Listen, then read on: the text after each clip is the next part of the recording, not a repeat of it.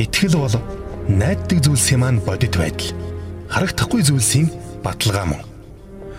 Үнэн үгэнд толгуурлаж амьдрсан, үннийг үдсэн, сонсон гэрч нар ярьж байна. Баримт яриа нэвтрүүлэг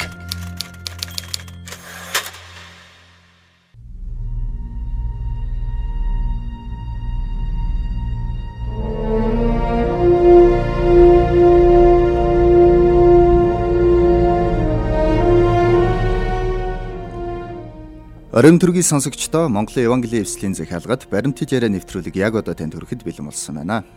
Өнөөдөр бид Христийнхэн зүг зүгээр байгаа хүнийг нүгэлтэн гэж гүтгдэггүй гэсэн сэдвээр Есүсийн ханчил чуулганы пастор нар мандахтай ярилцахаар урьж ирүүлсэн байна. За бидний урилгыг хүлээн авч хүрэлцэн ирсэн танд баярлалаа. За бас сонирхолтой сэдвээр ярилцлаганд урьсан бас баярлалаа. Тэгээ сэдвийн нэрийг сонсвол тэгэл За завгүй байсан ч гэсэн тэг хурж ирээ зав гаргаад ярилцахаар ирлээ шүү дээ. За баярлалаа. Та микрофондоо ойртоод ер нь тулаад ярил бас их гоё сонсогдсон шүү. Эсвэл жоохон ойрт болж байгаа. За. Тий. За. За одоо гоё болох. За сэдвийн үед бол ойлгомжтой байх. Тэ сонсогчдаа бас манай нэвтрүүлгийг лайв стримийг шеэр хийж сонсохыг хүссэн хүмүүстээ түгээгээрэй. За Христийнхэн ер нь ингээд анх одоо Христийн талаар бусдад хуваалцахдаа тэр хүнийг за таавал нүгэлтэй хүн гэж хэлдэг юм байна л та. За тэрнээс нь болоод ингээд зүг зүгээр байсан хүн хүртэл би ч одоо нүгэлтэй юм байна штэ гэж ойлгох тэр ингээд тулчтай байна. Тэгэхээр яг ийм сэдвийн өрөөнд л хоёлаа ярилцах юм байна. За би танаас ихний асуулт асууя л та. Ер нь яг нэг ийм байдаг штэ нэг ийм онгой байдаг. Ховын имлэгт хүн очих үед за таавал өстой амар өвчтэй байна те.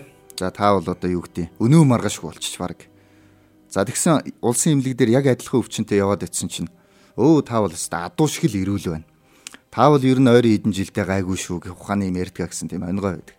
Яг түүнтэй адилхан одоо Христийнхэн чуулганд наанх очиход ч юм уу хүнд за таавал өстө нүгэлтэй байна. Таавал өстө хэцүү вэ шүү гэж хэлээд тэр хүнийг ингээд нүгэлтэйгээ итгүүлчихдэг юм уу? Яадаг юм? Энэ талаар та нэг хэлээч. Хамгийн гол асуудлын гол нь юу вэ гэхээр хүмүүс өөрсдийгөө гимтэй гэдгийг ухаардгүй юм уу те? Аа гимтэй гэдгийг хүлээн зөвшөөрдгүй л асуудал байна. А тэрийг л харин ариун библ бурхны үг сургаалд гим нүгэл юу вэ гэдгийг хамгийн тодорхой хүмүүст ойлгуулж ухааруулж өгдөг л дөө. Түнс хүмүүсийг гимтэй болгох чадах юм биш. Хүн угаасаа гимтэй. Энэ орбод гимгүй хүн гэж байдгүй. Бүгд ямар нэгэн байдлаар их багын хувьд тийм ээ. Зүгээр хүмүүс өөрсдийнхөө гим нүглийг өөрөөсөө илүү гимтэй харьцуулахдаа л өөрийгөө би энэ хүнийг бодвол гайгүй би ямар хүн алдсан биш. Хүн хүрээ талдсан биш. Тулгай дээр юм хийцэн биш. Би бол гайгүй гэж өөрийгөө өмгөөлөхт өмгөөлөхтөө өөрөөсөө илүү нүгэлтэй үнтэй харьцуулдаг болохоос биш. Энэ нь тэр хүн гимгүү гэсэн үг биш. Харин библ бол гим нүглийн талаар маш тодорхой ойлголтуудыг бидэнд өгд юм аа а нөгөө талаасаа бас гим нүглээ хүн ухаарна гэдэг бол одоо хүн өөрөө амьдралаа зан чанар хандлага засахын хамгийн чухал үндсэн одоо суур одоо үзэл зүйл учраас хүн яагаад өөрчлөгддөг юм бэ гэвэл хүн өөрийнхөө гим нүгэл алдааг зөвшөөрдөггүй эсвэл бусад руу чихдэг эсвэл би гимтэй гэдгээ хүлийн зөвшөөрдөггүй ухаардаггүй учраас л хүн хизээч алдаагаа засахыг хүсдэг. Тэр гим нүгэлтэй алдаагаар амьдрдаг. Тэгээд өөрөө болон бусдыг хохироож амьдрдаг. Тэгэхээр эхлээд хүн өөрчлөгдөе гэвэл өөрийнхөө гим нүгэл алдааг ухаан ойлгож хүлийн зөвшөөрөх нь маш чухал. Зүгээр наад захын бидний амьдралд одоо эргэн тойронд байдаг нэг жишээ байна. Архичин хүн. Тий. Архичин хүн ердөөсөө архичин болж байгаагийн шинжийг яаж мэдээгүй би архичин бишээ гэж хэлж байгаа хүн бол архичин болцсон байна гэсэн үг гэж байгаа шүү дээ. Аа. Тэгээ энэ бол ердөөсөө хэрвээ архичин хүн тэгвэл яаж засарх вэ гэвэл би архичин болчихжээ гэдгээ хүлийн зөвшөөрөхөөс тэр хүн архинаасаа чөлөөлөгдөх те энэ архиталтаасаа чөлөөлөгдөх үндсэн суур алхам болж байгаа. Яг л үүнтэй адилхан. Библи бидэнд эхлээд гим нүгэл гэж юу вэ гэдгийг ухааруулдаг. Ингэснээр бид өөрсдийнхөө гим нүгэл алдаа зөрчлийг олж харахтаа өөрчлөх тэр яг эргэлтийн цэг яг энэ болдог. Энэ ухаарлал. А тэгэхээр хүлийн зөвшөөрөх одоо гүтгэх хоёр нэгэсэндээ бас өөр юм байл л да. Тухайн хүн одоо жишээ нь өөрийгөө нүгэлтэн гэдгийг мдээгүй болохоор таавал хэллээ шүү дээ. Угаасаа нүгэлтэй гэж. Тэгэхээр угаасаа нүгэлтэй гэдг нь тодорхой болохоор л гимтэй гэж хэлдэг гэсэн үг болж таарад байна. Тэгэлгүй яг хүн бол гимт чанартай амтэн шүү дээ. Ер нь бол хүнээс бусад бүх бүтээлүүд тий. Одоо бүтээлүүд дотроос хүн гэдэг бол хамгийн аимшигтай нүгэлтэн гэж би боддоо шүү дээ. Ер нь одоо нэг тийм хаа очиж гайгүй хүмүүс гэж манайха ярьдэн шүү дээ. Өө энэ хэцүү сэтгэлтэй энэ хэцүү явдалтай хүмүүс юм байгаамаа. За нэг тийм хүмүүс байвал жишээ нь мэдээж байдаг. Аа. Тийм хүн байдаг, сайн хүн гэж байдаг тий. Гэхдээ тэр хүн гимгүү хүн, нүгэлгүй хүн, огт алдаа гаргадаг хүн гэсэн үг биш. Тэр хүн надад сайхан хандсан байж болно л. Гэхдээ өөр хүмүүст тэр хүн ямар гомдмоор юм хийснийг. Заримдаа хүмүүс бол хамт олонныхоо дунд юм уу, найз нөхдийнхөө дунд бол маш сайн хүн алчиг хүн байдаг шүү дээ. Гэхдээ гэртээ ирээд эхнэрээ хүчрхийлдэг. Өр хүүхдүүдээ хүүхдүүдээ ердөөс анхаардаг. Өр хүүхдүүдээ хайцсан байдаг. Тэгсэн мөртлөө өөр хүмүүст бол өчнөө мөнгө цацаад яваад идэг. Тэгсэн мөртлөө хүүхдийнхаа хэрэгцээнд ердөөс анхаардаг. Материалын юм уу эсвэл сэтгэл зүйн хэрэгцээнд. Гэтэ тэр чинь үр хүүхдтэй тэгвэл огт үнэлэгдэхгүй. Хин ч биш болцсон тийм аа биж болно шүү дээ. Найз нөхдөд алчиг хүн. Тийм учраас харьцангуй ойлголттой. Тэг бас тийм л дээ те. Гэхдээ ер нь бас нэг нийтлэг манайхны одоо юу гэдэг нэг сайн хүн бас байдэн шүү дээ. Ер нь хараал нэг зөв байх хичээд. Одоо тийм хүмүүсийг жишээ нь ингээл за та нүгэлтэй шүү гэд хар нэг сонирн биш үү? Би тийм хүнтэй таарч исэн. Тэр ч өөрийгөө ч гэсэнтэй огт гэмгүй те. Бусдаа өөрийгөө харьцуулахдаа арх уудгүй, тамхитдаггүй те. Муу мухай юм хийдгүү. Тэмүүнтэй би таарч исэн. Хүмүүс ч гэсэндээ тэр хүнийг юм дажгүй юм гэж боддог. Тэгсэн чинь нэг удаа би тэр манаас өмнө ирсэн л дээ. Ер нь бол Христийн эсрэг бол жоохон мэтгэлцэх дуртай. Христчтэй мэтгэлцэж ер нь мад булгах тийм л сонирхолтой хандлагатай хүн байсан л да. Харахад бол сайхан. Мэдлэгтэй боловсралтай. Жуулганд ирсэн хандлага нь бол надтай мэтгэлцэх эсвэл мэдлэгтэй гэдгээ бусдад харуулж өөрийнхөө мэдлэгээр Христэд итгэжтийг мад болгоод жоохон тэрүүгээрээ одоо заримдаа хүн нэг өөрийгөө мэдэрдэг штэ. Тэгээ бусдад мэдрүүлдэг өөрөө мэдэрдэг. Тийм хандлагаар гэрсэн. Харин нэг удаа би цуглаган дээр хайрын тухай ярьсан хүмүүний хайрлах тухай Библийн сургаалыг л ярьсан. Тэгээ түүний дараа тэр залуу цуглаан дарсны дараа ганцаараа үлдсэн бүхэн гараа явцсан байсан. Тэр залуу маш уруу царайтай суудсан баг. Тэгээ би очиод мэдүүд юу бодож гин гэсэн чинь нарааха би хамгийн новшин гимтэй хүн юм байна штэ гэсэн. Тэгээ би яагаад ч тэгэж бодов гэсэн чинь би хүнийг хайрладаг юм байна гэсэн би үргэлж өөрийгөө боддог хоо хийжсэн. Бусдыг хизээч хүндэлдэггүй хайрладаг. Өөрийг өөрөө л бусдад бест гэдгийг харуулж мэдрүүлж тэр одоо арх уухгүй тамхитдаггүй явж байгаа зөвхөн өөрийгөө л харуулах гэж явж байсан болохоос би бол таны сая ярьсан сургаалын дагуу бол хүнийг хизээч хайрладаг юм байна. Тэр ядуусыг тэр зовж өдөрч байгаа хүмүүсийг би хоо хийжсэн хамгийн новшин хүн байсан шүү дээ гэж. Заримдаа гэм нүгэл гэдэг бол заавал хүн алсан хулгай хийсэн зүйл биш хувийн хичээсэн амьдрал бол Библи Бурхны хайртай харьцуулбал энэ бол бас гим нүгэл. Хийж байгаа бүх зүйл нь сайн юм шиг харагдавч зөвхөн өөрийнхөө төлөө бусдыг үргэлж дорд үтсэн. Бусдад өөрийгөө мэдрүүлэх гэсэн тэр хандлага бол маш бардам зан. Библиэд бол бардам зан гэж хэлдэг. Аа харин Библиэлд бардам зангийн талаар юу гэсэн бэ гэхээр сүрлийн өмнө бардам зан, бүдэрч унахын өмнө дээрлэхүү зан явдаг юм а гэж хэлсэн байдаг. Тэгэхээр тэр хүнийг яг тэгж ойлгохтол нь одоо ухааруулсан тэр түүх нь өөр ямар түүх байсан бол та нэг товчхон дурдж болох уу? Зүгээр л Библи бидэнд бол хөргөлжил бусдыг хайрлах те ядуу хүнийг ядуу гэж битгий дарлаа.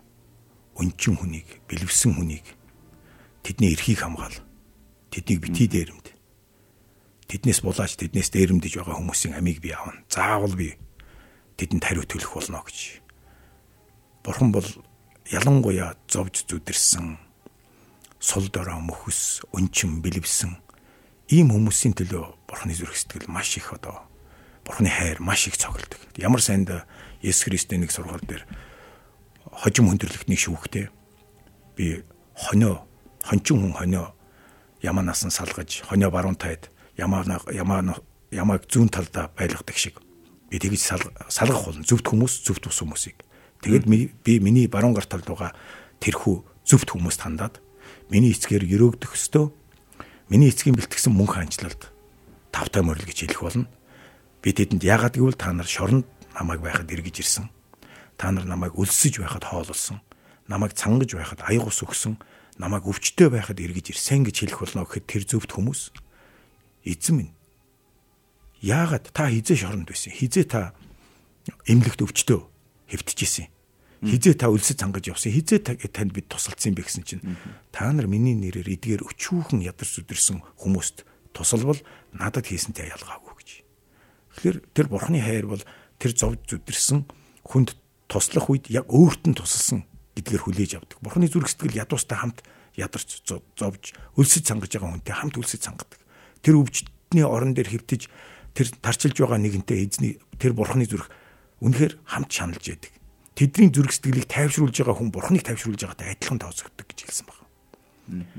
Тэр бурхны хайр бол агуулда ямар сайндаа дайснаа хүртэл хайрлага хэлсэн байна. Тэгээ заримдаа нөгөө хүмүүс хэлдэг те одоо христийн сургаал бусад шашны сургаал бол хоорондоо адилхан штэ бүгдээрээ л сайхан юм ярьдаг гэж. Үгүй би бүгдээрээ л бас нэг тийм сайн сайхан юм аа. Би христийнх илүү гэж боддог аахгүй. Илүү гэж мэднэ. Дайснаа хайрл гэдэг Тийм сургаалтай шашин би мэдэггүй. Тэг өнөөдөр ч гэсэндээ би Библи уншаад сонсоод явж байхад Библийн дэд хууль номон дээр юм үг байгаа байхгүй. Чиний үзен яддаг хүний үхэр нүхэн дунаа твтж яхад чи түүнд туслахгүйгээр тэр үхрийг эзнийг нь би үзий яддаг юм чи ингэ байж гэж ийм сэтгэл агуулan тэр үхрийг тэр илжгийг тэр хон хоныг гарахгүйгээр явж үл болно чи заавал гарах гэж хэлсэн байдаг. Үзий яддаг гэдэг чинь нэг дургуй хүнийх нь гэсэн. Дургуй хүнийх нь тий. Өөрийнх нь дургуй хүн үзэн яддаг тий. Тэр хоромтонгийн нөхөр өхөр явж гин гэдэг. Тий. Тэгээд нөхөн дунчиж хогчин гэж хэл бити хэлгсэн байгаа байхгүй чи гарга тусал. Тэгээ би ч гэсэн өнөөдөр ингээ би библийг олон удаа уншсан л да. Саяхан надаас нэг хүн надаас асуусан. Та библийг хэдэн удаа уншсан бэ гэдэг. Тэгэхээр энэ би жоохон бодож байгаад би би 29 жил уншиж байна гэсэн. Тэгэхэд би өнөөдөр тэр үгийг сонсоод би машин дотроо нөгөө Библийг тавиа явдаг л та. Би бурхны ёс суртахуун гэж те энэ Библийн ёс суртахуун гэж ямар ариун юм бэ? Би өнөөдөр 9 жил уншсаар нь яг шин юм шиг сонсогдсон гэж. Тэгэлгүй яах вэ? Би тэрийг урд нь зөндөл уншиж байгаа. Тэгэхэд үнэхээр үргэлж шин, үргэлж юм те. Өнөөдөр миний одоо надад айгүй муухай юм хийцэн. Надад сулгаалцсан магадгүй намайг айгүй хорон муугаар гүтгцэн хүний үхрэн ч юм уу те ингээд нүхэн дунцсан байхад би могчно гэл явах ийм л сэтэлтэй хүн байхгүй хүн гэдэг бол тийм гэтэл бурхан тэрийг л хэлсэн байхгүй чид заавал тусал а тэгэхээр иймэрхүү хайрын түүхүүдийг сонсоод тэр залуу бол гинтл за би бол их нүгэлтэй юм байна гэж ойлгосон юм байна шүү дээ тий Тэглгүй яг. Гэхдээ би тэр үед бол арай өөр сэдвээр ярьж исэн л да. Мэдээж тэгтээ хайрлах. Бүгдийг хайраар л хийх. Библи бол агуулдаг агуу хайрын ном. Ер нь бол Библи бүхэлдээ хайрын тухай л байдаг. Тэгэхээр түрүүн тайллаа шүү дээ зөвхөн алхахыг хулгайлахыг гим гэдэг юм а ховоо ичийг хүртэл гим гэдэг юм а гэж. Тэгэхээр энэ нарийн нас Библиэр бичигдсэн л байдаг. Хтай нарийн ширин зүйлс бүх зүйл. Хамгийн гол нь хандлах сэтэл. Юу хийсэн зүйлээс илүү тэр хүн ямар сэтлэр хийсэн гэдэг бол бурхан маш нарийн шүүлтүүрээр шүүнэ гэж хэлсэн байдаг. А тэгэхээр тэр шүүлтүүрээр ороод хүмүүс гимтэй болчиход байдаг учраас тэрийг нь хүмүүст за та одоо ингээ ийм шүлтүүрээр одоо ингээ гимтэй болчих байгаа шүү гэж хэлдэг болохоос за та одоо гимтэй штэ гэж гүтгдэггүй гэсэн үг юм шүү дээ. үгийн дагуу тий. Ариун библийн тэр ариун библи шүү дээ. Тэр номных нь нэр нь хүртэл ариун библи гэдэг ном. Тэр бол бурхны үг. Бурхан өөрөө ариун түүнээс гарсан үг сургаал тушаал заавар бол тэр ариун бурхны ариун ёс суртахуунаас гарсан. Тэм учраас тэр ариун бурхны ёс суртахуунтай гимти хүн ариун библ уншиж тэр ариун бурхны номлол сургаалыг сонсох үед бидний мэс чанар өөрийн ирэхгүй тэр ариун нэгний дэргэд суулгадаад эхлэхээр ямар их гимтэй вэ? Би анх сүмд цуглаанд ирээд би бол харьцсангуу сүмд цуглаанд ирэхдээ би өөрийгөө гимтэй гэдгийг мэддэг байсан. Яг гэвэл би ёстой бусад хүнтэй харьцуулбал би маш их алдаа гаргасан. Маш их гим нүгэл хийсэн. Гимт хэрэг хийсэн би. Тийм учраас би өөрийгөө хинээр ч хэлүүлэхгүй гимтээ өвхүл таарна гэдгийг би мэддэг байсан. Тийм учраас би өөрийгөө их үзэн гэдэг. Өвдөж хөвдөж явахдаа зовж явж явахдаа тэр байтугай явж байгаа тальтраад очихтой хүртэл би инээгээд өөрийгөө шоолдог, би өөрийгөө үзэн яддаг. Халтарч унчаад би олон удаа үхчээч чи гэж дандаа хэлдэг байсан. Би тийм л хүн байсан. Христээр ирсэн. Тэгсэн чинь би Библи уншаад цуглаан дээрээд би юу ойлгосон гэж би өөрийнхөө мэдж байгаагаас илүү бууцар нүгэлтгүй юм байна гэдгийг ойлгох үед надад бол өстой баг шоконд орохоор бүр их нүгэлтэй гэдгийг ойлгосон. Амар их. Тэгээд би ямар сандаа нэг номлогч пастортай хэлжсэн. Би сүмдэр ирсэн чинь цуглаан дээрээ библ уншаад ингэсэн чинь улам л би амар боцор нүгэлтэй гэдгээ би мэдрээд байна. Би ямар ч баяр хөөрг болцсон. Өөрийгөө улам л ингээл буруутаад яг бохирдсон, бузартсан, хувцас өнгөссөн юм шиг энэ бие махбод тий. Тэгсэн чи над юу гэсэн гэж нараа харин чи бурханд улам ойртоод штэ гэж хэлэхгүй. Тэг би юу гайхаад. Яах лээрэ гэсэн чинь чи урд нь харанхууд амьдэрчээсэн байхгүй. Харанхууд хүн өөрийгөө харж чаддгүй штэ. Тийм. Тас харанхууд дотор хүн өөрийнхөө гар марыг харж чадахгүй толдон тараад харанхууд өөрийгөө харах уу? Сайн харагдахгүй шүү дээ. Харин чи гэрэлд ойртох тусам чи одоо өөрийнхөө хэрийг чи гар дээр байгаа хурууныхаа хээг хүртэл те хаана сорив шарах вэ чи бүх юм олж харж байгаатай адилхан бурхан бол ариун гэрэл мэт.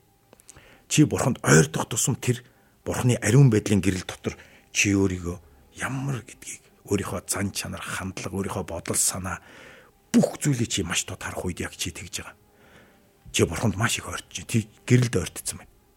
Харин одоо чи энэ бүхнийг олж хараад энд ийм юм байна. Энд ийм одоо шарах сорив энд ийм муха өргөс орчихсон энд ийм муха шавар шавха тол болцсон байна гэдгээ одоо харуулж байгаа нь хараад эхэлж байгаа нь одоо энэ бүхний чи бурханаар цэвэрлүүлэхийн тулд бурхан чамд энэ бүхнийг чамааг цэвэрлэхийн тулд харуулад байгаа маа гэж.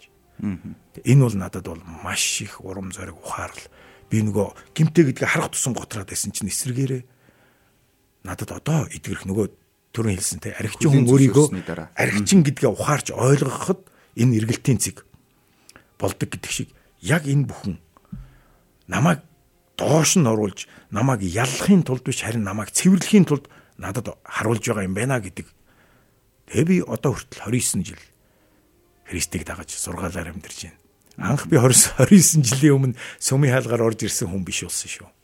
Аа. Өөрчлөгдсөн үү те? Өөрчлөгддөггүй яах вэ? Өөрчлөгдсөөр. За тэр талаар бас яриулна.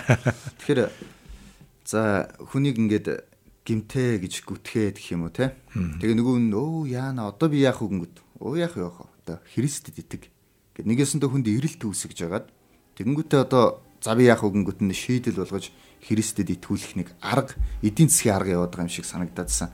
А тэр нь бол үгүй болж таарч байна те. Намайг нэг хүн тэгсэн. Христ итгэлээ. Энтергээ жоохон шоолох ч юм уу те. Аа Христийг хад үзэх юм уу. Аа. Тэгэхээр тэр хүн намайг урд нь ямар хүн байсныг мэдж байгаа л да. Тэгээ би хэлсэн. Намайг Есүст итгэсэнд баярлалаа гэж хэлсэн байхгүй. Тэр ойлгоцсон л доо. Баярлалаа гэдг нь хэрвээ итгээг байсан бол чамааг л хогч шүү гэсэн үг гэж. Тэгэн шүү дээ. Аа. Би бол тийм л хүн байсан. Аа. Тэгээ тэр ойлгосон. Аа. Нэг удаа миний би бол ээжтэй маш их хайртай. Аа ээжийнхээ төлөө амьдрын ээжийнхээ төлөө өгнө гэж шийдсэн. Тийм л залуу байсан. За минь намайг ээжтэй хайртай гэдгийг одоо хэрхэн хэн яаж батлахыг үл одоо нам тасдын дуусан намрын онгор салхи гэдэг дуу байгаа. Тэрийг би зохиос. Зарим хүмүүс мэдэх баг. Намрын хонгор салхи минь чи намайг төлөөлж гэд гоё дуу. Би ээжтэй зориулсан. Аа. Хэдийн таарсан биш үү тийм ээ? Уг аян хоёлын нь би бичсэн. Оо за за. YouTube дээр дуучин сэрчмаа дуулсан байгаа. Цайлган сэтгэлд миний ээжигээд YouTube-ээс хайх юм бол дуучин сэрчмаа дуулсан баг. Бас миний нэг дуу. Тэгээ би ээжтэй бол үнэхээр хайртай. Ээж хотлоо амьдрын ээж хотлоо өгнө. Би Христэд тэгсэн, өөрчлөгдсөн. Миний ээж бас намайг хараад хүүн өөрчлөгдсөнийг хараад хинч өөрчилж чадаагүй хүүн өөрчлөгдсөнийг хараад миний ээжээс тэтгэсэн. Тэгээ манай герт нэг удаа цуглаан болж исэн чинь итгэгч нар цуглараад хамтдаа магтан дуулаад суужсэн чинь манай одоо байрны нэг вацаан байд юм л та сахилахгүй багасаа ус шормороо явсан хүн амтыг хутгалдаг нэг. Тэгээ тийм нөхөр хүнд гар байсан. Тэгсэн чинь согтуудаа манай гэрт орж ирээд манай цонхыг хаглаад манай ээжийг бас заамдаад. Ой яана. Хувцыг нь урсан баг. Би байгаагүй. Тэгээ би гэртээ ороод ирсэн чи бүү юм болсон. Ороод ирсэн чи юм болцсон. Нөгөө нөхөр чи ингэж гээд. Ястаа нэр ээжигээ те. Миний хайртай ээжийг яаж ийна гэж бодоод. Ястаа алмаар санагдсан би. Тэгээ маргааш нь би гэрээсээ гарсан чинь нөгөө гай чи яа би ортноос гарсан чинь орсны сандал дээр суучдаг байхгүй. Намайг хараад та боссоо зугдах гэснээ тэгээ тэр буцаа суудсан л та. Тэгээ би мэдж байгаа ягаас намайг тэр надад сугч чадахгүй байхгүй. Би чинь тамирчин хүн байсан. Би олон улсын сач тухайн үед бол 1987 онд болсон. Болгарын Варна хотод Софи хотод болсон тэр олон улсын социалист орнуудын тэр үед Куб, Орос, тэ Болгар, Румын, Чех гэж социалист орнуудын одоо шилдэг өсвөр үеийнхэн цуглардсан тэр тэмцээнд би Монголоос явсан манай ирчүүд бид бүгдээр алтан медальтай ирсэн. Оо за за. Гүйлтэр юм уу те? Гүйлтэр. Тэр надаас зугтаж чадахгүй шүү дээ. Зугтах гэснээр тэр яг нэг цөхөрсөн найдвар тасарсан харцтай болоод нүд нь амар гонигтай болоод яг би тэр нүдийг одоо санаж байна л да. За за. Санд дээрээ буцаа суус. Тэгээ би Орсныхаа хаалган дээр зогсоод би би чамайг алмаар байна гэсэн. Би амар уурсан л да. Тэгээ би бас юу гэж хэлсэн бэхээр гэхдээ чи Есүст баярлаарай. Тэгээ би бушуухан шиг яваад гэсэн. Тэгэхгүй бол миний бодол өөрчлөгдөх гэсэн. Би бие барьж чадахгүйгээ мэдж байгаа учраас би яг зугтсан байхгүй. Библи ч гэсэн хэлдэг гим нүглээс зугтаа гэж. Гим нүглийг бити зугтаа. Тийм учраас би яваад гэсэн. Тэгээ 2 жил өнгөрс тэр нөхөр харагдаагүй. 2 жилийн дараа би нэг өдөр гэртээ орсон чинь нөгөөдөг чи манай ээжийн хөлд манай ээж өрөөнд хөлдөн сөхөрцөн сууж би гайхгүй юу 2 жилийн дараа. 2 жилийн дараа. Аа. Юу хийж байгаа юм чи гэсэн чи. Оо, уруул нь өмөлцөөд хөөхөн болцсон. Нарааха би ээжээс уушлах гуугаад гэж. Манай ээжийг ээж гэсэн. Ээжээс уушлах гуугаад би Есүст итгээд гинэ. Аа. Тэгээд сайн мэдээгээр хөдөө явах гэсэн чинь э, нөгөө Библиэл дээр ийм үг байгаа юм да. Чи тахлын ширээнд өргөл өрөхөөс өмнө те арцалдаг ч хүнтэйгээ те хин нэгэнтэй ингээ маргалцсан зөрчилдсөн бол тэр хүнтэйгээ очиод эвлэрээд сайндчаад тэгээ тэр өргөлөө тахлаа өрг. Бурханд өргөх тэр тахил бол одоо бурханд өргөх сайн зүйл хийх альва сайн үйлчлэл хийх бүх юм болно л доо. Эхлээд чи арцалдсан, гомдоосон тий гомдсон тэр хүнтэйгээ очиод эвлэр. Тэгээд чи над дээр ир. Миний төлөө хий. Үйлчлээ тэр. Яг л бурхан хариу учраас хин нэгний гомдоочход хин нэгнийг хинч болгочход бурхан би танд хайртай гэж явахыг бурхан хизээч таалдаг гэсэн. Аа зөв зөв. Бурханы мэс чанар ёсчуудаг гэж монголчууд их ёсчуудаг ярьдаг шүү дээ. Бурханы ёсчуудаг бол агуу шүү. Тэгээд тэр сургаалыг сонсож чад уншиж чад тэгээд зөрчилдсөн хүн хэм бэлээгээ ботход миний ээж санагдана шүү дээ. Тэгээ хурж ирээд хөлдөн суугаа уушлахгүйгаас үйдсэн. Тэр үед надад юу бодогцсон гэж. Яг тэр мөчид тэр үед цогчоог нь ямаа гэж би бодсон байхгүй. Яг л Библийн сургаал дээр яг энэ тохиолдолд хэлсэн байт. Чи мууг муугаар битээ хариул гэж. Чи өшөө авалтыг өшөө авалтаар битээ хариул гэж. Тий. Бузар мууг бузар муугаар битээ хариул. Харин чи чамайг хараасан хүнийг ерөө. Чи чамайг хавцсан хүмүүсийн төлөө залбир. Чи дайснаа хүртэл хайрл. Дайсан чинь цангаж явал аюу гусаг. Энэ бол Библийн сургаал. Би тэр үед яг энийг л сахиал хэдийгээр би хийгээ те дээрлэхүүлчихсэн цонхоо хаг зохиулчихсан хүний хувьд би өөрийнхөө одоо эр хүнийхээ ёс жудгаар бол би хариугаа авах хэрэгтэй хүн. Гэхдээ би Есүсийн сургаалаас болж би энэ хүний хийгээгүй харин би яг энэ бузар мөг хийхээс ухтаасан. Тэгсэн чи үр дүн нь юу болсон бэ гэхээр тэр залуу Есүс дээр ирсэн. Хэрвээ би тэр хүнийг цогцсон бол хөөш нараа тий. Хаана вэ өөрчлөгдөв үл шүү дээ. Дээрм чи хулгайч тэр зодоон чивэрэл шүү дээ. Есүс нь худлаа л биш дээ. Харин Есүсийн үг сургаалыг сахих хэцүү мэт. Боловч үр дүн гайхалт. Тэ тэр залуу Христээр ирэхдээ дараа нь олон 10 жил одоо ч гэсэн бид нэр маш сайхан харилцаад. Ээжтэй минь маш сайхан харилцаад. Тэр хүүхд тэр залууг амьдрал өөрчлөгдсөн. Тэгээд тэр түүхээ ярьдаг уу? Тэгэхэд та намайг нэг ягаад цохоогүй энэ төр гэдэг Оо тэрийг бол дахиж бит хоёр яриаг. Гэхдээ би их ярьж явд юм да. Тэр залуу гэр бүлтэй болсон. Тэр залуугийн залуу багаас аав нь архичин. Бараг төрхөөс нь ч юм архичин байсан. Төрснийхэн дараа ч гэсэн насанд хүрсэн ч одоо ч аав нь архичин. Тэгээ бид нар бас гайхдаг байхгүй яасан урт настай яасан би сайтай хүн бэ одоо хүртэл амьд байгааг би сонссон л доо.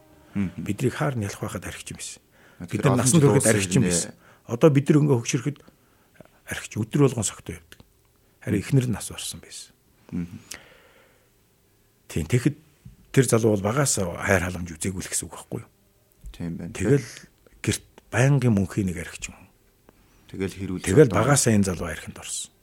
Бид нар сургуульд 10 жил тэр залууг мэддэг байхгүй. Бид нар бас ахлахгүй байсан л да. Одоо 10 жил 7 8 дугаар анги. Тэгэхэд манай дуутлын дуутлын баг дуутлын ангид тэр залуу өрвий ч гэсэн хүүхэд шүү дээ. Одоо тэр үед чинь нэг 11 2 2 настай л хүүхэд байсан баг. Өглөөс хамгийн сургууль дээр хамгийн халтраа хүүхэд тэр хамгийн өрвийс нь носон гоочч ингээд носныхон сорин ингээд хоёр хамрыг ингээд уруулынх нь хоёр хажуугаар ингээд багаас нь нустай явсан ингээд баг сорвчцсан хоёр замтай. Тэгэл юрдээс өсөн өрвийг л форм тэр урганхай, зах нь урганхай, тэгээ цүнхнийх нь оорсон нь тасархай. Тэгээ сургуулийн коридороор явж байхдаа оосрон тасарцсан цүнхнийхаа нэг захаас нь бариад нөгөө цүнх нь одоо хойно ингээд шалан дээр чирээстэй ингээд цүнхээ чирээл явж идэг хүүхэд байсан. Ямар ч анхаарал халамж байхгүй байсан юм л та тий. Тэгэхэд одоо тэр хүүхэд бол одоо архич уухгүй, тамхич татахгүй, гэр бүлтэй болсон. Ер нь гэр бүлийн хүмүүжил хүнийг ингээд яг хин болж төлөвшөх вэ гэдэг дээр бол маш чухал өөр маш чухал. Тэгэхээр тийм байхад яг одоо тэр хүн Христэрээр л өөрчлөгдсөн. Өөр юу ч өөрчлөг. Шоронтож орж исэн. Зүгээр согтоо явж байгаа хүн утгалтж исэн. Тэгээ шоронд орсон. Хүмүүст солиотой галзуу гэж хардаг, айдаг. Аа. Тэгээ тэр галзуу надаас айдаг гэсэн байна. Гэхдээ согтуудаа нэг тийм юм хийсэн. Магадгүй тэрүүгээр дамжуулж итгэгч байсан юм билүү. Аа. Тэгэхээр ер нь нэг нүглээр дамжуулж эрэлт үүсгээл за тэгээ олон хүмүүсийг Христэд итгүүлэх нэг тактик яваад байгаа юм бол бас биш л байх нь шүү дээ, тий магадгүй зарим хүн тэгж ойлгодог байж магадгүй тий. Тийм биш. Эхлээд бид нэр өөрчлөгдөхийн тулд би гимтээ. Эсвэл би ийм сул тал надад ийм алдаа байгаа гэдгээ таньж мэдэх. Тэр чинь л өөрчлөлтийн эргэлтийн цэг шүү дээ.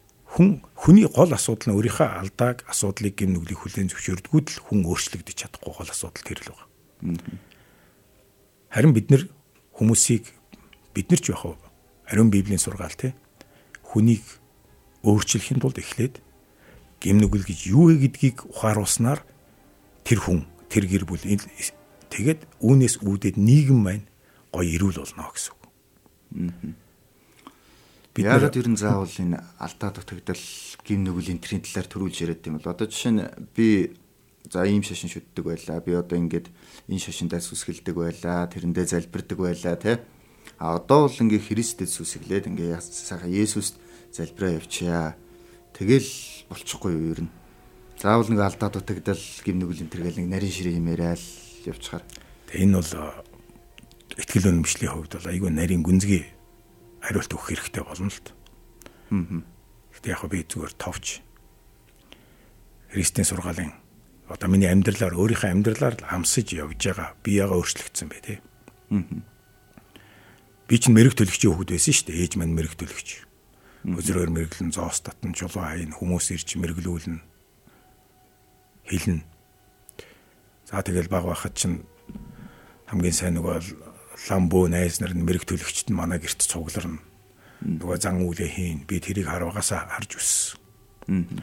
Тэгэл тэдний өгсөн элдв янзын юмыг идэж уугаал элдв янзын улаан утсыг нь хөгжөндөө зүүгээл те гарандаа зүүгээл хөгжөндөө зүүгээл ээж модны элсгээл авчирж өгсөн элсийн шажигнталж ажиллаж идээл элс идэдэг элс хүртэл иддэг байсан шүү дээ ээж модны элс гэл тэгэл янз бүрийн нөгөө арц арцаар орой болгон өөрийгөө утаал тэгэл нэг хідэн тарин заагаад өгчихсэн нөгөөтгөө ингээл утаал Тэг юу болсон?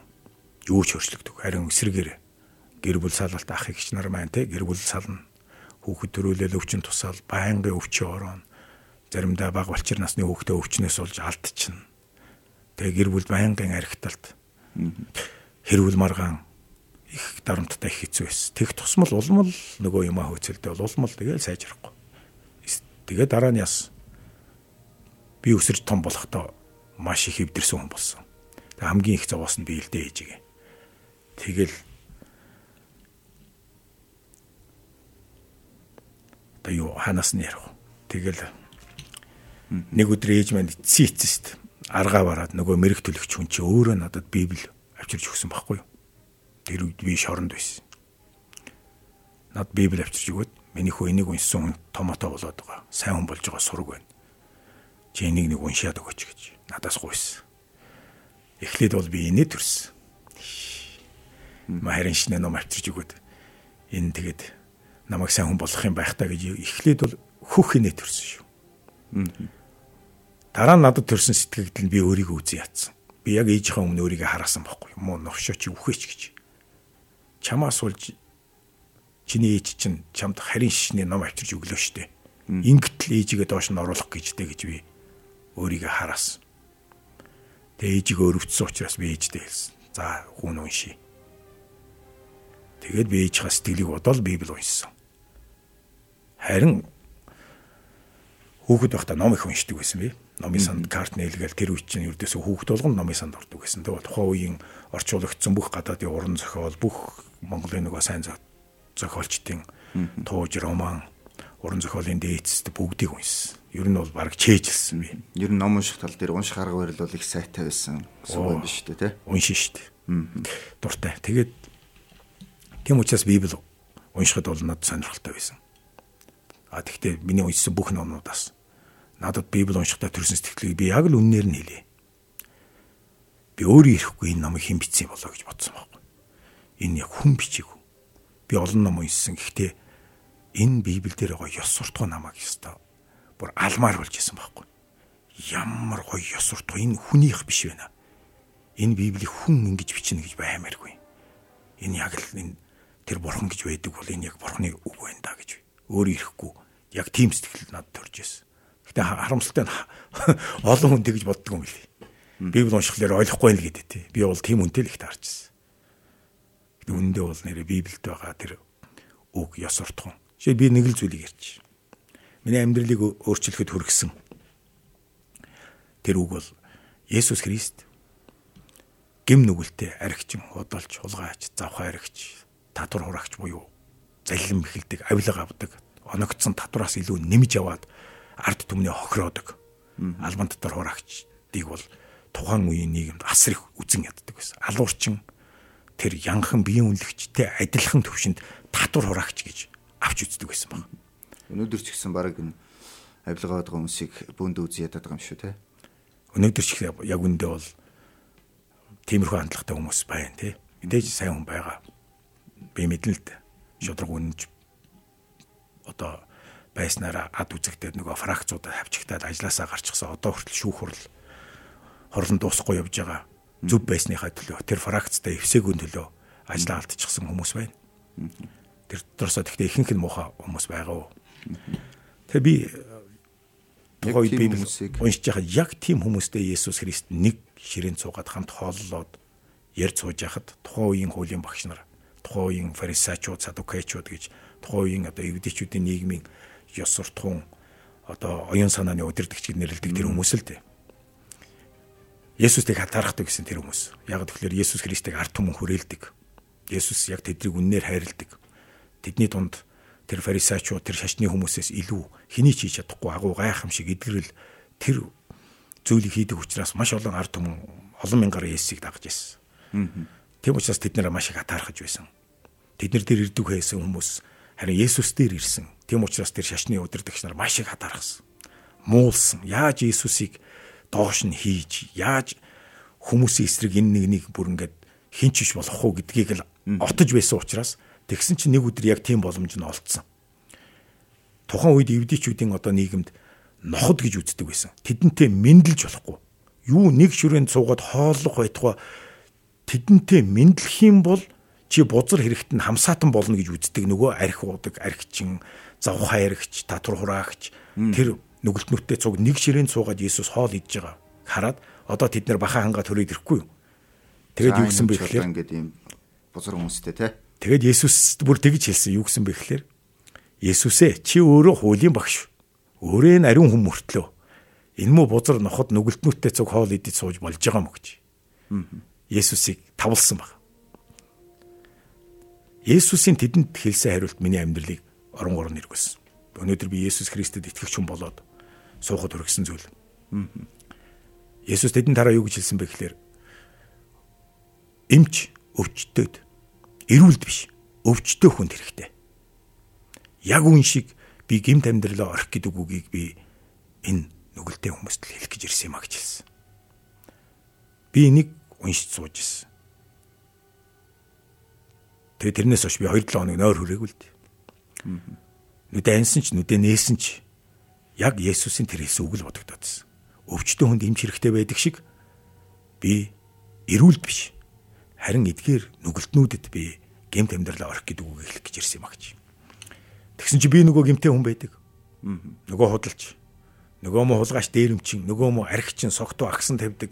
Тэрийг бас хүлийн зөвшөөрсөн те нөгөө нийгмийн шаар гэж ад үзэгдсэн хүн би. Амьдралаа өөрчлөх гэж маш олон юмар явлаа. Яваагүй лам байхгүй. Хар багасаа явсан. Хар багасаа мэрэг төлөгч. Ээж мэн өөрөө мэрэг төлөгч юм чи. Хамаг бүхнээ надад зориулсан. Хамаг сайн номоо миний төлөө уншуулсан. Хамаг сайхан өргөлөө бүгдийг зориулсан. Юу ч өөрчлөгдөв. Тэгээ дараа нь тэр мэрэг төлөгч надад өөрөө тэр библийг өгсөн шүү дээ ээж мэн. Өөрөөс итгэдэггүй. Тэгтээ эцсийн арга нь л тэр ирдээс. Тэгтэл өвчтөн хүнд имч хэрэгтэй байдаг шиг нөгөө гимт амьдралаа орох гэдэг үгийг Есүс нүгэлтнүүд хэлэх гэж ирсэн. Тэгсэн чинь би нөгөө нүгэлтэн сууж идэг. Бүх юмар явцсан. Юу ч өөрчлөгдөв. Улам л муухай, улам л харгис, улам ууртай, улам л муухай болчихсон. Улам баг мэрэгжлийн гимт хэрэгтэн болчихсон. Тэ өөрөө өөрчлөлт өөрийгөө өөрчилж чаддгүй. Өөрийгөө үзен ядаач тэр хараа зүхэж тэр ээж маань миний төлөө үүлэтч тэр өөрчилж чадаагүй. Тэгээ эцсийн найдвар. Есүс Христ өвчтөн хүнд эмч хэрэгтэй байдаг шиг гимтээ надад хэрэгтэй юм бол хэрвээ өвчтөн хүнийг эмч эмчлээд идгээдэг шиг миний амьдралыг, миний зүрх сэтгэлийг, миний оюун ухаан бодол санаа, миний зан чанар, хандлагыг миний амьдралыг бүхэлд нь энэ хүн өөрчилж идгэж чадах юм бол яагаад би Есүст итгэж болохгүй гэж. Яагаад гэвэл миний эцсийн найдвар тэр байсан. Би тэгээ шоронд байсан тэр үед. Тэгэхэд надтай хамт 820 хоригдол хоригдчихсэн нь 800 гуулаад бүгдээрээ шашин шүтгэхтэй хүмүүс. Тэнд байгаа ирчүүд хүзүүндээ юм уу хөлдөө улаан утасгүй ирчүүд байхгүй. Чоны шагаа зүтсэн гартаа хөлдөө бүсэндээ. Бүгдээрээ тэнд байтугай хүчин хийцэн лам, хулгай хийцэн ламтаа хүртэл би цуг нэг газар хоригдож ирсэн. Бид бүгдээрээ нүгэлтнүүд. Аимшигт хүний санаанд ороогүй гэмт хэрэгүүд хийсэн. Гэмтнүүд өөрсдийгөө буруутгаал яллал үхээсээ чигээл гемт хэрэгэ хийгээл явдаг тийм л хүмүүс. Намаг болчихта живцэн. Тэгээд Есүс миний эцсийн найдвар байсан. Библи уншаал би шоронд байхдаа Есүсийг өрсөн амьдралдаа. Миний амьдралыг эдгээгээд өгч. Би тэр Библи унших хүртлээр би л өвчтөө болчвол хэцүү дээ.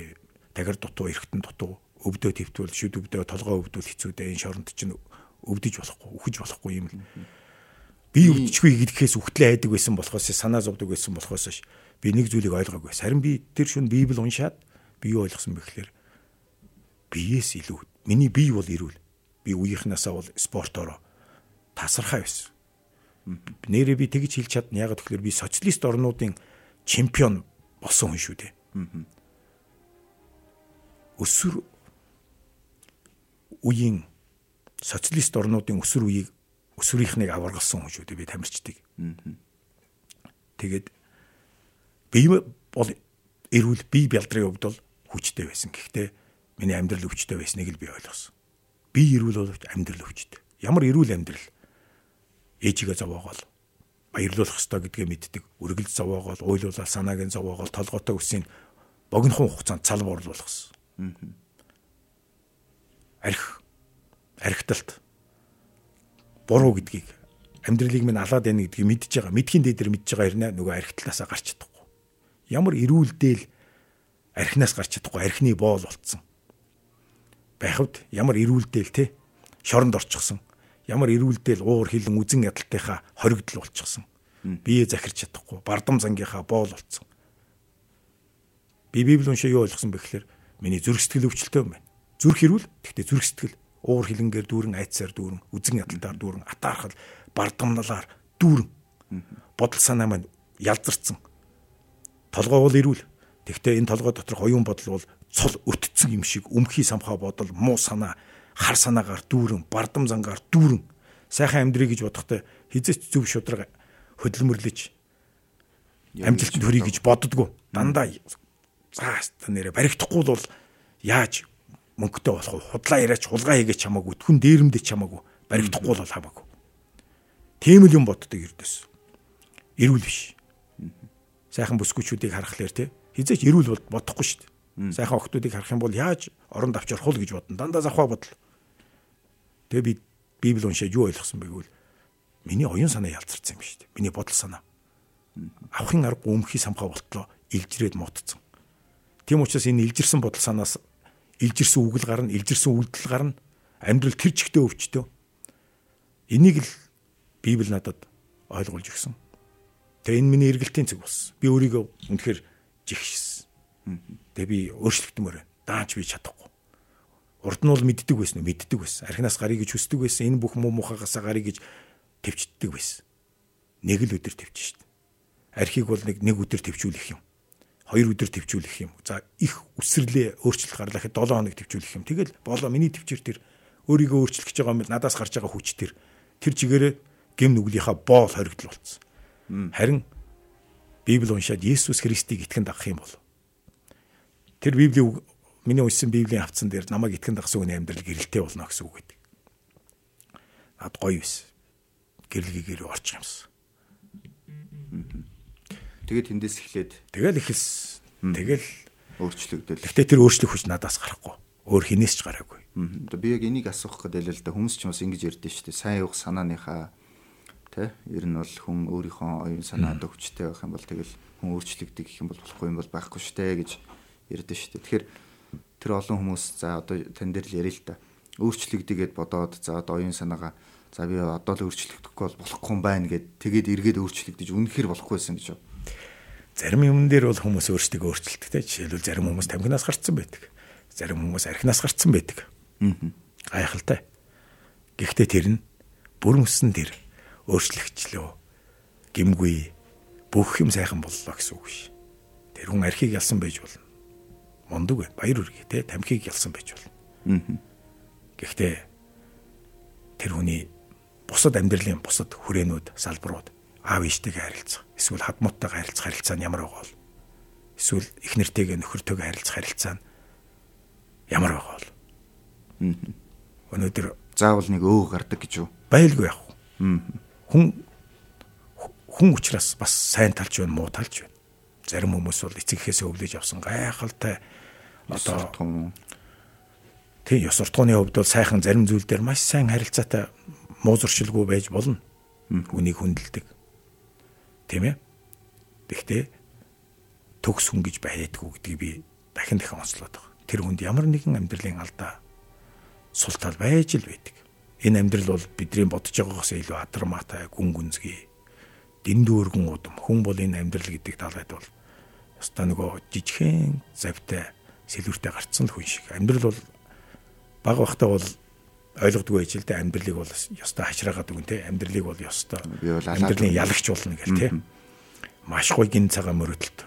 Гэхдээ ингээд өсвөр насн дээр хурж ирэхэд амьдрал хөл алдаж дараа насан турээд эхнэр аваад гэр бүл аав ээж болоод ингээ явхад амьдралд улам л би бодож яснасаа илүү те. Өндөө бол амьдрал бол дэндүү. Миний бодож байгаас илүү агуу юм байна. Дэндүү дэндүү өргөн удам, дэндүү адармата, дэндүү гүн гүнзгий юм байна. Надад бол хэн нэгний тусламж тэр байтгаа бүр аврал хэрэгтэй байсан байхгүй. Сонсогчдаа Монголын Евангелийн эвслийн захиалгад баримтат яриа нэвтрүүлгийг сонсож байна. Яг одоо шууд явж байгаа. Манай сонсогчдоос энд коммент ütсэн байна. Яг одоо шууд явж гинэ үү? За энд бас нэг хүн асуулт асуужээ. За итгэгч хүмүүсийн дунд бурхны талаар өөр өөрийн ойлголттой байдаг. За янз янзын ойлголттой байдаг байна шүү дээ, тийм. Энэ дээр үндэслээд эзэн Есүст итгэдэг боловч ням гаргийн итгэгчдийн амьдралаар амьдрдаг хүмүүсийн хувьд Тэнгэрийн улсад орох уу гэсэн байна.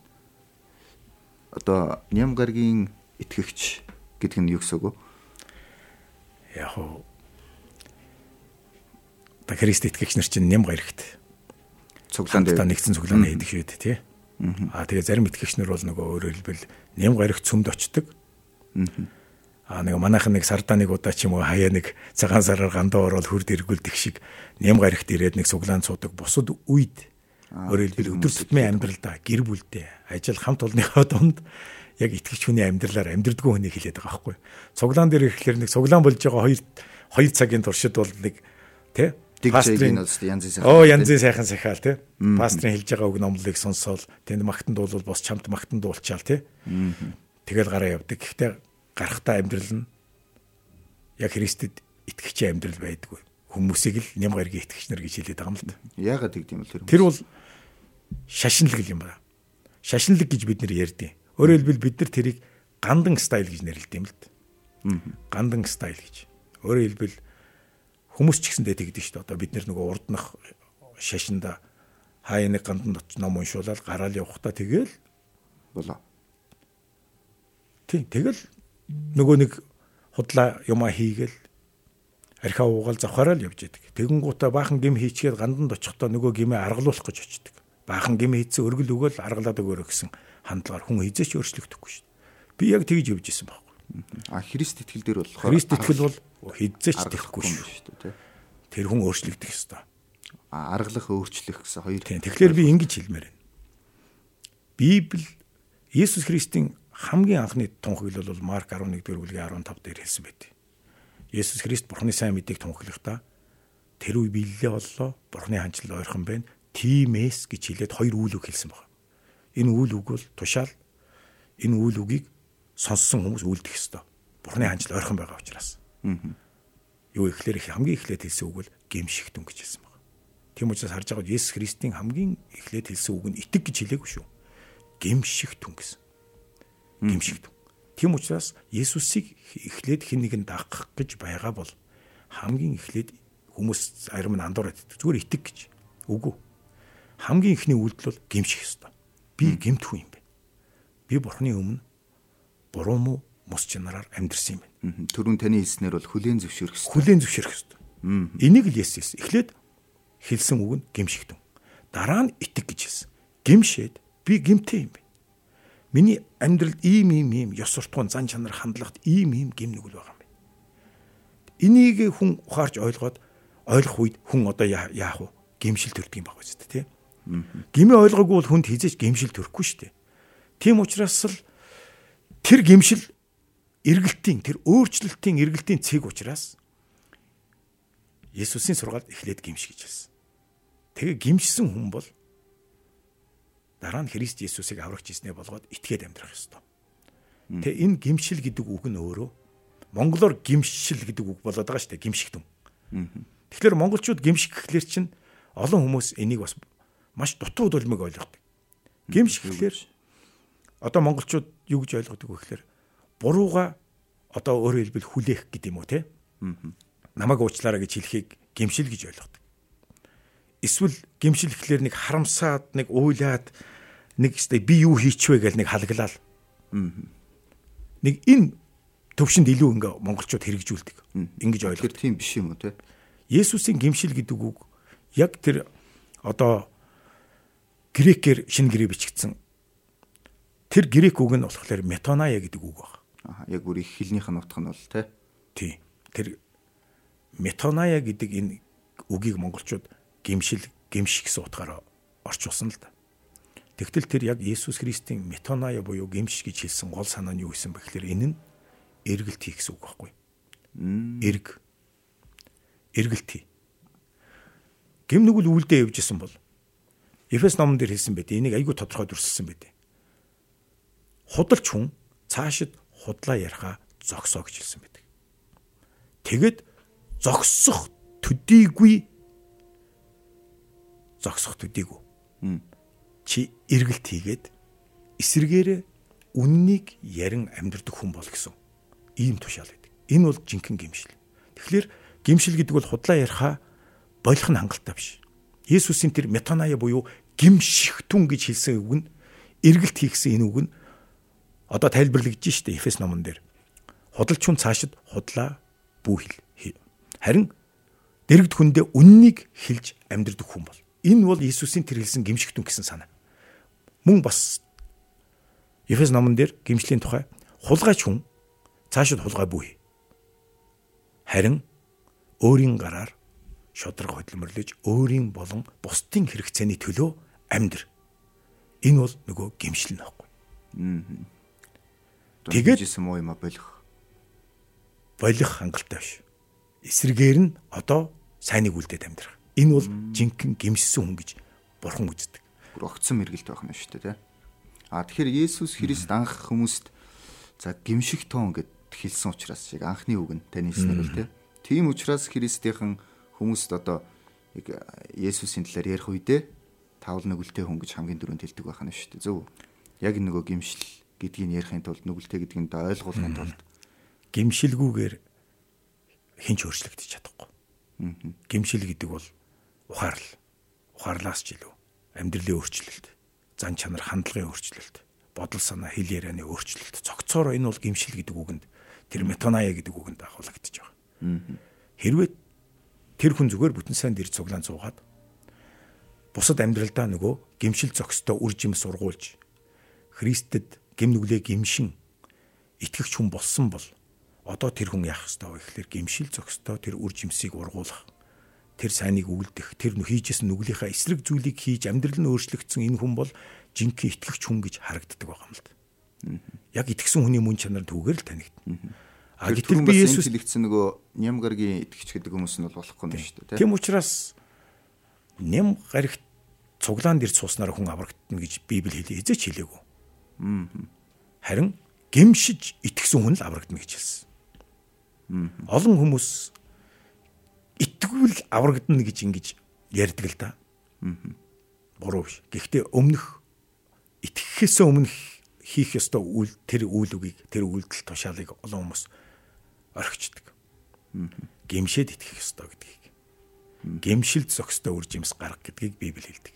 Тийм учраас л одоо пасторууд, итгэгч нар сайн мэдээ тунхаглахдаа эхлээд бид гимших учиртай юм шүү гэдгийг ухааруулахын тулд Бурхны үгэнд гим нүгэл гэж юу вэ гэдгийг харуулдаг л да. За би нэг гмийн талаар нэг зүйл ярив. Хүмүүс Есүс Христ өөрөө ингэж хэлсэн байна л да. Та нар гим нүглийг хүний хэмжүүрээр бити хэмжээрэй гэж хэлсэн байна. Хүний хэмжүүр гэдэг нь одоо миний хэмжүүр. За би бол тэгэхээр хүн болгоны хэмжүүр өөр те. Гимийг хардаг хэмжүүр харьцангуй хүн болгон өөр өөр бас улс болгон өөр өөр харна шүү дээ тий. Одоо наад зах нь одоо ижил хүснүүдийг зарим нь зүгээр энэ бол гим биш энэ бол зөв баг чинь нормал байх ёстой зүйл гэж үзэж байна. Гэтэл дийлэнх мас бол энэ бол буруу гэж үз. Гим нүгэл энэ бол гаж зүйл гэдгийг хэлдэг. Гэтэл сонирхолтой нь эн чинь зүгээр энгийн зүйл байдаг зүйл гэж үзэж байгаа хүн байгаа. Тэгэхээр хүн болгоны зөвхөн энэ зүйлээс Тэгвэл бусад тэр аллах хүчирхийлэл тэр завхаарл худлаа ярих тийм ээ энэ бүх зүйл дээр хүн болгон өөр өөрийн гэсэн харилцан адилгүй үнэлэмжтэй байгаа шүү дээ. Тийм учраас Иесус Христ гим нүглийг та нар хүний хэмжээсээр бити хэмжиж хэлсэн. Тэгэд ариун Библи бидэнд гим нүглийн талаар Бурхны хэмжээсийг хэлж өгдөг. Гим нүгэл гэж юу юм бэ яг? Бурхан Египтээс гарсан буюу гитлэл номон дээр номны 20 дугаар бүлэг дээр 10 хуулийг өгсөн. Бурхны энэ 10 хууль бол Бурхны ариун байдал, ёс суртахууны бүр төгс төгөлдөр илэрхийл. Бурхны ёс суртахуун мөн чанар тэр ариун байдал нь юутай ариун бэ? Тэр ариун зан чанараас Бурхан хүндрэлтэн тэр 10 хуулийг өгсөн. Тэгэхээр 10 хууль бол яг үнэндээ бол хуульч биш. Харин тэр хуулийг гаргасан нэгний ёс суртахуун тэр ариун байдал мөн чанарыг харуулж байгаа. Тэр 10 хууль дээр хүн буу ал гэж хэлсэн баг. Тэгээ Иесус Христ энэ Бурхны 10 хуулийг тайлбарлаж байна л да. Хүмүүс та нар хүн алсан хүнийг алуурчин гэж үздэг бол харин би та нарт хэлье гэж хэлж байгаа. Одоо энэ Бурхны 10 хууль бол Бурхны ёс суртахуунаас гарсан гим нүглийг үздэг хим хэмжээс шүү дээ. Гэтэл хүмүүс энэ 10 хуулийг ойлгохдоо хүн алсан хүн л алуурчин гэж ботсон. Гэтэл Есүс юу гэсэн бэ гэхээр та нар хүн алсан хүнийг алуурчин гэж боддог харин би та нарт хэлье. та нар сэтгэлдээ хин нэг нэг нэгэн хүнийг үзэн ядсан бол бурханд аль хэдийн алуурчин гэж тооцогдно гэж. Би анх энэ шинэ итгэж байх та. Амар тийм өндөр ёс суртахууны хэмжээр тавьсан юм шүү дээ. Амар. Хүний хэмжээс бол хүн алсан хүн л алуурчин шүү дээ. А гэтэл бурханы хэмжээс бол чи хин нэгнийг үзэн ядсан бол алуурчин гэж тооцогдно. Анх би энэ сургаалыг уншиж байхдаа нөгөө яг хүний хэмжээсээр гим нүглийг хардаг байсан хүний хувьд би ихлэ ойлгоогүй. Бараг надад шудраг биш юм шиг санагдсан. Үгүй арай л хэтрүүлээд байгаа юм биш үү? Арай шудраг биш юм биш үү? Би халаагүй шүү дээ. Хүн дандаа өөрийгөө өмгөөлдөг шүү дээ. Аливаа зүйл дээр дандаа хүн өөрөө буруу юм хийчихэж хүртэл өөрийгөө өмгөөл. Бусдыг дандаа бол бас өмгөөл мөрөл юм биш бас бодоход бол гүн чи би хүн ойлгоогүй учраас тэгж шүү дээ. Тийм учраас би анханасаа энийг уншичаад эхлээд гайхсан. Тийм учраас би асуусан. Энэ асуултын өөрөөр хэлбэл хариултанд би нөгөө үннээ хэрэлдэгдэг шиг гарч байгаа юм л да. А тэр үед надад би бурханд залбирахдаа юу гэж залбирсан бэ гэхээр яагаад эн чин би хүн алаагүй шүү дээ. Яг л үзэн ядснараа халуурчин болчт юм арай шудраг биш санагдаж байна. Тэр үед надад ямар асуулт төрсөн бэ гэхээр нараа чи үзэн ядсан хүнээ үхээсэ гэж бодсон хүнээ яагаад алаагүй юм бэ гэсэн асуулт надад төрсэн байхгүй. Тэгээ би нэрээ бодохгүй. Би зөндөө хүмүүсийг алмаар санагдсан. Үхээсэ гэж бодож исэн хүмүүс зөндөө байгаа. Тэгээ би яагаад нэрээ тэр хүмүүсийг алаагүй гэдгээ бодсон чинь би яг алах гэснээ өрөвдөөл хайрлал учиргүй энерги сэтгэл төрөөд орхиц юм үгүй үгүй болохгүй. Яагаад? Надад боломж гараагүй байхгүй. Надад нөхцөл бүрэлдээгүй. Хууль гэж нэг юм байна. Би энэнгүүдээ биш. Би энэ хүнийг алжуул алуурчин болчих шүү дээ. Тийм учраас би өөрийнхөө төлөө хараахан халаагүй явж байгаа. А хэрвээ би хаан байсан бол надад хууль үйлчлэлдгүй байсан бол надад эрх мэдэл нь тэр нөхцөл боломж нь хэрвээ бүрдчихсэн байсан бол би тэр хүнийг тушаал өгөөд цаазлуулах л байсан. Тэгэхээр гим нүгэл гэдэг чинь зөвхөн хийцэн зүйл биш юм байна. Гим нүгэл гэдэг бол нөхцөл бүрэлдэхэд хийхэд бэлэн бузар муха сэтэл хандлага. Тэр алуурчны ёс суртахуун мөн чанар тэр хүний дотор байгаа. Тэр алаагүй л болохоос ш нөхцөл бүрэлдэхэд тэр хүн алхад бэлэн. Өөрөөр хэлбэл тэр хүн хүний дотор алуурчин сэтэл байгаа байхгүй. Яг алуурчинтай яг адилхан хараханд нөхцөл нь бүрэлдээгүй л байна. Боломж нь олдоогүй л байгаас тэр хүний мөн чанар бол дотроо бол асар муха харгас нэгэн бурхан гим нүглийг Тэгвэл яаж хэмждэг өгвөл хийсэн болон Бурхан хүний өнгөрсөн одоо ирээдүг бүгдийн нэг шугам тардаг учраас тэр хүнийг үзэн ядсан хүн ч алуурчин гэж байгаа. Яг гэвэл тэр хүн нөхцөл бүрэлдвэл алхал байсан. Яг мөн чанар нь алуурчин. Мөн бас нэг 10 хууль дээр ийм үг өгд. Ийм тушаал байдаг байхгүй юу? Бүү завхаар. Тэгэхээр юу яа? Нэвтрүүлгийн манд цаг ер нь бол дуусах болсон байна. Тэгэхээр Ер нь бол за та бас өөр нэгийг тайлбарлах гэж штэ тий. Энэ чухал шүү. Яг гэвэл яг энэ одоо хүмүүсийн асуудал учраас. Аа. Тайлбарлчихъя. За тэгээ энийг тэгвэл бүү завхаар гэж хэлсэн 10 хууль байгаа. Тэгээ Есүс юу гэж хэлсэн гэж та нар бие үнэлж байгаа юм уу завхаарэгчдийг тийм ээ завхаарэгч гэж үздэг бол харин би та нарт хэлээ. Та нар сэтгэлдээ хин нэг нэг тачаадан ботсон бол завхаарсан хэрэгэ гэж. Би бас энийг уншичаад яах лээрэ эн чи одоо Тэгэхээр арай шудраг биш юм шиг. Боддгоо хүн байхгүй шүү дээ. Тэгэн шүү дээ. Аа. Тийм учраас л би гайхсан. Яах лэрээ эн чинь хийгээгүй байгаа шүү дээ. Тэгсэн чинь надаас дахин тийм асуулт ирсэн. Нараа чи таалагдсан тэр бүсгүйтэйгээ те яагаад түүнийг хэрэгжүүлээгүй юм бэ? А бас боломж гараагүй. Тэгээ би нэрээ бодсон чинь би нэг тийм ариун цагаан амтанда биш те. Би олон одоо бүсгүйчүүдийг харж бодож тачаадаж завхаа бодлууд бодож явж ил байсан. Гэтэ би яагаад хийгээгүй юм бэ?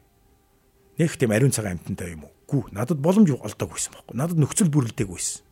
Хэрвээ би хаан байсан бол надад эрх мэдэл нөгөөгдсөн бол надад хууль үйлчлэлдэггүй байсан бол би олон өөртөө таалагдсан охтуудыг хүчрхийлэх байсан байхгүй. Тийм учраас Бурхны химжээс бол нэгэн завхарсан хүнийг биш. Нөхцөл нь бүрэлдэж, эрх мэдэл нь өгөгдөж, боломж нь олдоход хийхэд бэлэн тэр буухай бузар садар самун нар дүүрч гисэн тэр нэгнийг харахтаа завхаарч гэж хэлдэг. Алуурчд гэж хэлдэг. Гим нүглийн хэмжээс бол ийм байдаг. Бурхан гимиг ингэж л хэмждэг. Тэгэхээр Тийм учраас- өндөр хэмжээс биш үү? Тийм учраас бурхны ёс суртахуун бурхан өөрөө хэлсэн байдаг. Тэнгэр үргэлж газрын дээр байдаг. Түүнтэй адилхан миний замууд, миний бодлууд хүмүүнийхээс өндөр юм а гэж. Бурхны ариун байдал гэдэг бол хүнтэй харьцуулшгүй. Гэтэл хүмүүс бид нэр дандаа өөрсдийгөө бусдад харьцуулдаг. Тэгэд өөрийгөө гайгүй гэдэг. Тэгвэл чи Ари бодлоо. доорны хүнтэй Тэгвэл чи бодлоо. Нэг хүн алдсан алуурчин өөрийгөө хоёр хүн алдсан алуурчинтай харьцуулаад би ганцхныг л алсан шүү дээ. Би ямар энэ шиг хоёр хүнийг алсан гэвэл хэн өөрчлөгдөх. Нөгөө хоёр хүн алсан нь би ямар террорист шиг бөөнөрөнд дэлбэлцсэн биш дээ. Би бас гайгүй гэдэг үл явах. Тэгсэн чинь нөгөө террорист нь би дэлхийн дайныг гитлер шиг эхлүүлсэн биш ямар. Сая сая хүмүүсийг би үхэл төрөгцсөн биш гэдэг үл хүн өөрийгөө дандаа өөрөөсөө илүү нүгэлтэй хүнтэй л харьцуулбал энэ дэлхийд өөрчлөгдөх хүн байхгүй. Тийм учраас Библи бидэнд бурхан ариун библиэрээ дамжуулан бидэнд гим нүгэл юу вэ гэдэг тэр хэмжээсийг л өгсөн. Бурхан түүгээрээ л хүмүүсийг шүүн. Хүмүүс гимших ёстой бол бурханы үгээр л бурханы одоо тэр дэнсэн дээр л амьдралаа тавь бодол санаа хандлага тавиад үз. Тэр үед бид нэр уучлаарай намайг авраач намайг уучлаач гэж хэлэхээс өөр аргагүй байдалд орох бол. Тэгэхээр түрүүн бас та хэлсэн шүү дээ. Би бол одоо яагаад ч өөрөө чадахгүйсэн гэж те. Би бол өөрөө өөрчлөгдөх боломжгүйсэн гэж. Тэгээ бодоод үзэхэр угаасаа энэ суртахууны жишг нь хүн өөрөө өөрчлөгдөх боломжгүй юм байна л та. Би ч гэсэн чадахгүй юм байна. Тэгэхээр гол нь одоо Христэд итгэхээр энэ өөрчлөгдөх боломжтой байд юм уу? Та одоо амьдралаараа харсан хүний хувьд яг ингээд тэр нь болцоод байна уу? одоо та нэг үг хэлчихвэл одоо юу гэдэг нь те их одоо бардамсан хүн болчих гээд байгаа учраас би бас хэлж чадахгүй л та. Тэгтээ зөвхөн өөрийнхөө амьдралаар таньдаг намайг мэддэг хүмүүс бол нар мандах гэдэг хүн бол Христ итгээд төрөл арилжчихсан байт. Үнэхээр оронгоор өөрчлөгдсөн гэдгийг бүгд л хүлээн зөвшөөрнө. Тэр өөрчлөх ухаарл тэр хүч зөвхт амьдрах тэр хүч Есүс Христээс л ирдэг. Есүс Христ тэр хүчийг бас өөрөө өгдөг. Бидний гим нүглийг илчилж, ухааруулж, ойлгуулж өгөхөөс гадна зөвхт амьдрах тэр хүчийг Есүс Христ өгдөг юм аа. Энийг ярил бас урт түүх болох учраас би ингээл зөксөн. Хэрвээ хэн нэгэн хүн Христийг улам мэдэж, амьдралдаа урьж өөрийнхөө хүчээр ёс суртахуун ухаарлаар энэ амьдралаа өөрчилж чадахгүй байгаа гэдгээ ухаарч хүлээн зөвшөөрч байгаа бол Есүс Христэд хандан залбираад үзээрэй. Сургаал сонсоод үзээрэй. Ариун Библи уншаад үзээрэй. YouTube дээр Есүсийн хаанчлал чуулган гэж хайх юм бол манай чуулганы бараг 100 гаруй номлол миний сургаал номлол гэрчлэлүүд зөндөө байгаа. Тэндээс Бурхныг л ирж хайгаараа. Бурхан гэж байгаа. Библи бол зүгээр нэг ёс суртахууны ном биш шүү дээ. Энэ бол ариун сүнсээр амьсгалагдсан амьд үг. яг амьдрал дээр яг бодитоор ажилдаг. Ариун бурхны хүч чадал. Юр бусын үгээр илэрхийлэхийн аргагүй. Тэр байтугай бүр итгэхийн аргагүй. Тэгвэл итгэхээс өөр арга байхгүй. Ягаад гэвэл биднэрт өөрчлөлт хэрэгтэй. Тийм л хүч. Тийм л ариун байдлын гайхалтай тэр амьдрал. Тэр бодиттой. За баярлалаа. Тэгэхээр нэвтрүүлгийн маань цаг дууссан байгаа. Тэгэхээр би бас нэг юм асууж да. Альва шашныг одоо дүгнэхдээ одоо юу ганц нэг муу хүмүүсээр дамжуулж дүгнж болохгүй. Энэ нь бас ингээд зөв зүйл биш юм а гэсэн үг байдаг те. Яг тэрэн шиг бас ганц нэг сайн болсон үйл явдлуудаар эсвэл ганц нэг өөрчлөгдсөн хүнээр дүгнэх нь бас өөрөө ингээд жоох учир дутагдaltaй болчихно шүү дээ. Тэгэхээр таны хувьд бол ингээд сонсоход бол яг ингээд өөрийнхөө амьдрал дээр тулгуурлаад яг үний юм ярьж байгаа нь бол шууд харагдчихын л та ингээд төрөл ярилцсан гэж тийм ээ. Тэгэхээр яг таныг харах юм бол оо за ингээд Христ итгэл бол гарцаагүй үний юм а гэж бодогдож болох юм. Гэхдээ нэг хүнээр дамжуулж тэгэж одоо дүгнэхийн жоохон хэцүү гэсэн тийм яриа гараад байна шүү дээ. Тэгэхээр би танаас шууд асууж л да. Ер нь одоо ингэж өөрчлөгдсөн хүмүүс олон байдаг юм уу эсвэл ингээ ганц нэг гараад ирсэн тэр хүмүүсээ бөөндөө оо ямар гоё юм бэ гэж явчихад юм уу Дэлхийд даяар сая сая те. Сая сая хүмүүсийн амьдрал өөрчлөгдөж байгаа. Гэхдээ бид нэг дэлхийн мэлхий гэж ярмаар дэлхий гэхэр бас жоохон холомч Монгол даяар тий. Монгол даяар энэ хотод ч гэсэндээ маш олон хүмүүс өөрчлөгдөж байгаа. Тэр байтугай одоо шоронд ч маш олон хүмүүс Христэд итгэж тэр байтугай хянагчран ч гэсэндээ энэ хүн Библи уншснаас олж энэ хүн маш их өөр болж байгааг хянагчтан хүртэл гайхан харж ярьж байгаа. Мэдээж Христэд итгэгч нар дотор бас төрөн чиний хэлсэн нэг муу хүнээс болж бас те бүхэлд нь одоо тэр итгэл үнэмшлийг дүгнэж болохгүй те. Олон хүмүүс заримдаа тэгдэг л дээ Христ итгэгч хүн мөртлөө ингээл архиа угаат ч юм уу те ингээл хэрэлдэл муудалцаал явж ил байх ингээл те. Тэгээ нэг хүн ингэж хэлсэн байт юм л да. Христ итгэлийн Христийн сүм чуулгануудыг зөвлөхтэй энэ бол ердөөсөө яг эмнэлэг шиг өвчтнүүдийн эмнэлэг өвчтнүүдээр дүүрэн байдаг штэ. Сүм чуулган бол яг л тийм. Нөгөө Есүс юу гэж хэллээ? Би гемт амьдралаа орхих гэдэг үгийг би эдгээр нүгэлтнүүд л хэлэх гэж ирсэн. Энэ нь өвчтөн хүнд эмч хэрэгтэй байдаг шиг. Христийн сүмд ямар хүмүүс очдгийг? Төгс хүмүүс очдгийг юм уу? Хамгийн мундаг сайн энэ ёс суртахуунтай хүмүүс очдгийг юм уугүй. Харин Христийн сүмд өөригөө би гимтэй хүн байна. Надад өөрчлөлт хэрэгтэй байна. Миний амьдралд, миний гэр бүлд өөрчлөлт хэрэгтэй байна гэдгийг олж хараад ухаарсан хүмүүс л сүм рүү явдаг. Тийм учраас тэр хүмүүс сүм рүү очиж байгаа учраас тэр хүмүүс шууд алга эргүүлэхтэй адилхан ингэж өөрчлөгдөхгүй. Энэ бол процесс. Христийг ойлгох тусам, үнэнийг мэдэх тусам тэр хүмүүс ухаарч өөрчлөгцөөр өөрчлөгцөөр байдаг. Энэ бол амьдралын алхаа, энэ бол амьдралын аялал. Тийм учраас дөнгөж Христ Есүст итгэж ирж байгаа хэдхэн сар болж байгаа хүний зан чанар тэр олон жилийн тий амьдралын муу зуршил бодол санаа тийм амархан нурж унахгүй. Гэхдээ өөрийгөө гимтэй гэдгийг ухаарч ойлгож хүлээн зөвшөөрөөд надад өөрчлөлт хэрэгтэй гэдгийг ойлгох нь бол баг өөрчлөлтийнх нь хамгийн чухал алхмаа тэд хийцэн хүмүүс. Хэрвээ тэд тууштай үргэлжлүүлэн Библийн үг сургаалыг уншиж дагаж сүмчуулганы амьдралд хамрагдаж бурхныг нээн илрүүлж таньж мэдэж түнтэй хамт алхах тусам тэр хүний амьдрал өөрчлөгцөөр байдаг. Тэгэхээр итгэж гимс одоо хүн болго өөрчлөгдөх үү? Тэгэлгүй яах вэ? Тэрийг ёстой амлчих. Заримдаа хүмүүс тэгдэг л дээ нараа пастраа сүмд тэр явж ясан тэгээд болчлоо штэ. Тэгээ би хэлдэг байхгүй. Тэр хүн итгэсэн бол өөрчлөгдөхөл байсан. Тэр хүн итгэж чадсангүй. Магадгүй амьдрал нь дуусаагүй байна. Бурхан түүний амьдралд хийж байгаа ажил дуусаагүй байна. Тэм учраас бүгдээрээ түүний төлөө залбирая. Үргэлжлүүлэн тэр хүнийг хайрласаар бай. Үргэлжлүүлэн тэр хүнийг ёстой өлсөх үед нь хоол өгч, цангасан үед нь, даарсан үед нь дулаан хувцас өгөөл дэ бүгдээрээ. Энэ бол Христийн хайр шүү дээ. За баярлалаа. Сонсогчдод Монголын Евангелийн эвслийн захиалгад баримтд яриа нэвтрүүлэг хүрлээ. Та энэ нэвтрүүлгийг сонсохыг хүссэн хүмүүстээ бас шеэр хийж түгээгээрэй гэж хүсмээр байна. Та бидэнтэй холбоотой санал хүсэлтээ 8085 99 тэг тэг суудсаар ирүүлэх боломжтой. Өнөөдөр бид Христ итгэл зүгээр байгаа хүнийг дүгэлтэн гэж гүтгэдэггүй гэсэн сэдвийн асуултанд за Есүсийн хаанчил Христийн чуулганы пастор нар мандахыг урьж авчирч хариулт авлаа. Ер нь бол хариулт авсан гэж би бол үзэж чинь. За сонсогч та бас хариулт авсан болов уу гэж итгэж байна. Эх 7 хоногийн шин дугаараар Баасан өрөө 21 цагаас эргээд уулзцаая.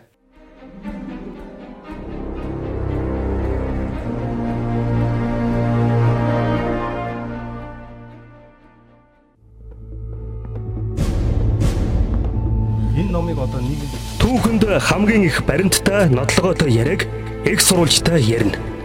Баримтат яриа нэвтрүүлэг